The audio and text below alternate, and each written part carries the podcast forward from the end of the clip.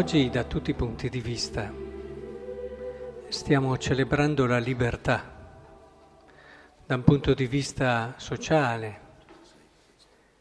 Ricordiamo che la libertà, la possibilità di esprimersi, la possibilità di perseguire quello che il nostro cuore ritiene una cosa giusta, il il, il, vincere ogni tipo di totalitarismo che schiaccia la persona dietro a un'idea che alla fine eh, si rivolta contro quello che è stato l'ideatore dello stesso totalitarismo in tanti casi.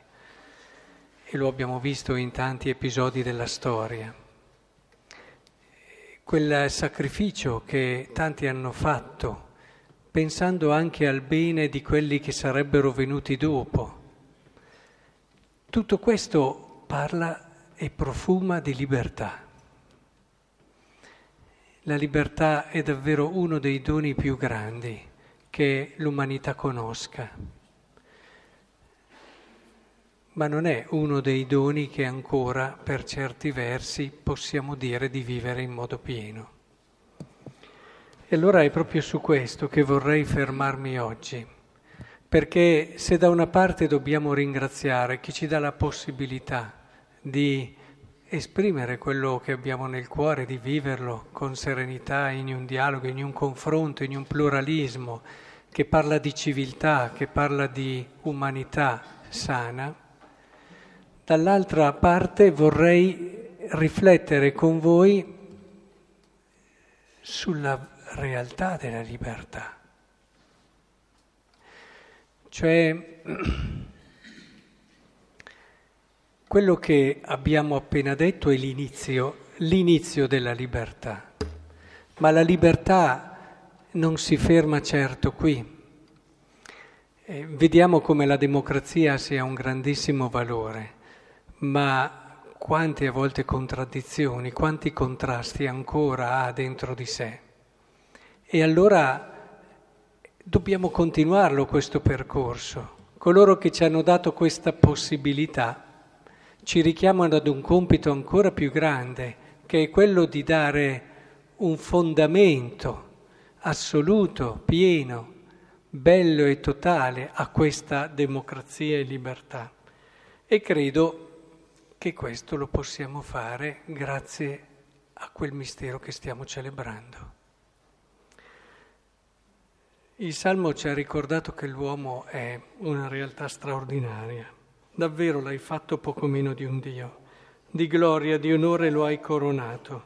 Gli hai dato potere sulle opere delle tue mani. Tutto hai posto sotto i suoi piedi. È inutile parlare di democrazia se non abbiamo, e di libertà tantomeno, al centro del nostro cuore il senso grande della persona. Ogni persona, come dice questo salmo, è un mistero immenso, immenso. A volte in quello che è i negoziati che si hanno all'interno, chiamiamoli così, di una democrazia, si assiste ad, un, ad una guerra, ad un colpire l'altro in nome di quella che è la propria parte il chiudersi gli occhi davanti a realtà evidenti per poter continuare a fare quello che si vuole fare. Ecco, è importante che tutto questo sia messo davanti ad una grande consapevolezza, perché è qui che troviamo l'elemento equilibratore, la dignità di una persona che ho davanti e che c'è sempre. Non c'è libertà se non hai questo senso alto della dignità della persona, dell'altro, che poi ti aiuta, come ci insegna Gesù, ad arrivare alla vera considerazione della tua dignità. Diciamo che c'è un, un doppio senso di circolazione in, questo, in questa verità. È importante allora che mettiamo al centro la persona, è importante che recuperiamo quella che è la immensità di colui che abbiamo davanti, che può essere eh, colui che arriva con un barcone, che può essere colui che è già stato concepito e c'è nel grembo di una donna, che può essere quell'anziano che non è più produttivo e non rende più per la società. Finché noi non arriviamo a considerare la dignità assoluta di queste persone reali che hanno bisogno e necessità del nostro rispetto, del nostro fermarci, del nostro anche essere disposti a morire per loro, ecco che la libertà rimarrà sempre un qualcosa di incompiuto, un bell'inizio di cui anche oggi siamo riconoscenti, ma un inizio che non trova il suo compimento. Per questo celebro volentieri questa Eucaristia. Celebro volentieri questa Eucaristia nella consapevolezza che grazie alla sua risurrezione, Cristo ci ha dato questa possibilità reale, perché è l'uomo alla fine che la democrazia più difficile è quella che abbiamo dentro di noi. La battaglia più difficile per la libertà è quella che abbiamo dentro di noi.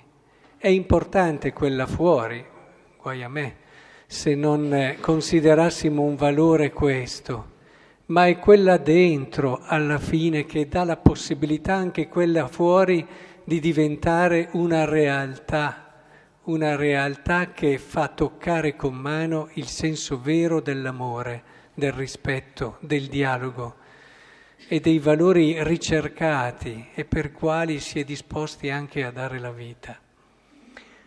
Ed è proprio dentro ognuno di noi che vorrei che oggi ci ritrovassimo a riconoscere che questo cammino ha bisogno di un liberatore, di un salvatore, non lo possiamo fare da soli. E questo cammino siamo qui proprio a chiedere a colui che ha fatto l'uomo, a colui che conosce l'uomo nella sua profondità, nella sua a volte contraddizione e fragilità, ma a colui che ama anche l'uomo fragile a colui che ha dato la vita proprio per l'uomo debole. Chiediamo a lui di accompagnarci, di darci questa libertà interiore, di riconoscere il passo successivo che ognuno di noi deve fare verso la libertà. Io credo che celebrare giustamente coloro che hanno dato la vita per la nostra libertà sia un atto che è pieno di belle forme nel momento in cui trascuriamo di oggi decidere anche noi personalmente di fare un passo verso la nostra libertà. E di conseguenza ve lo auguro a tutti, a partire anche da me, perché davvero la giornata di oggi possa essere un grido che si alza verso il mondo, che si alza verso il cielo un grido che è inno alla libertà e all'amore.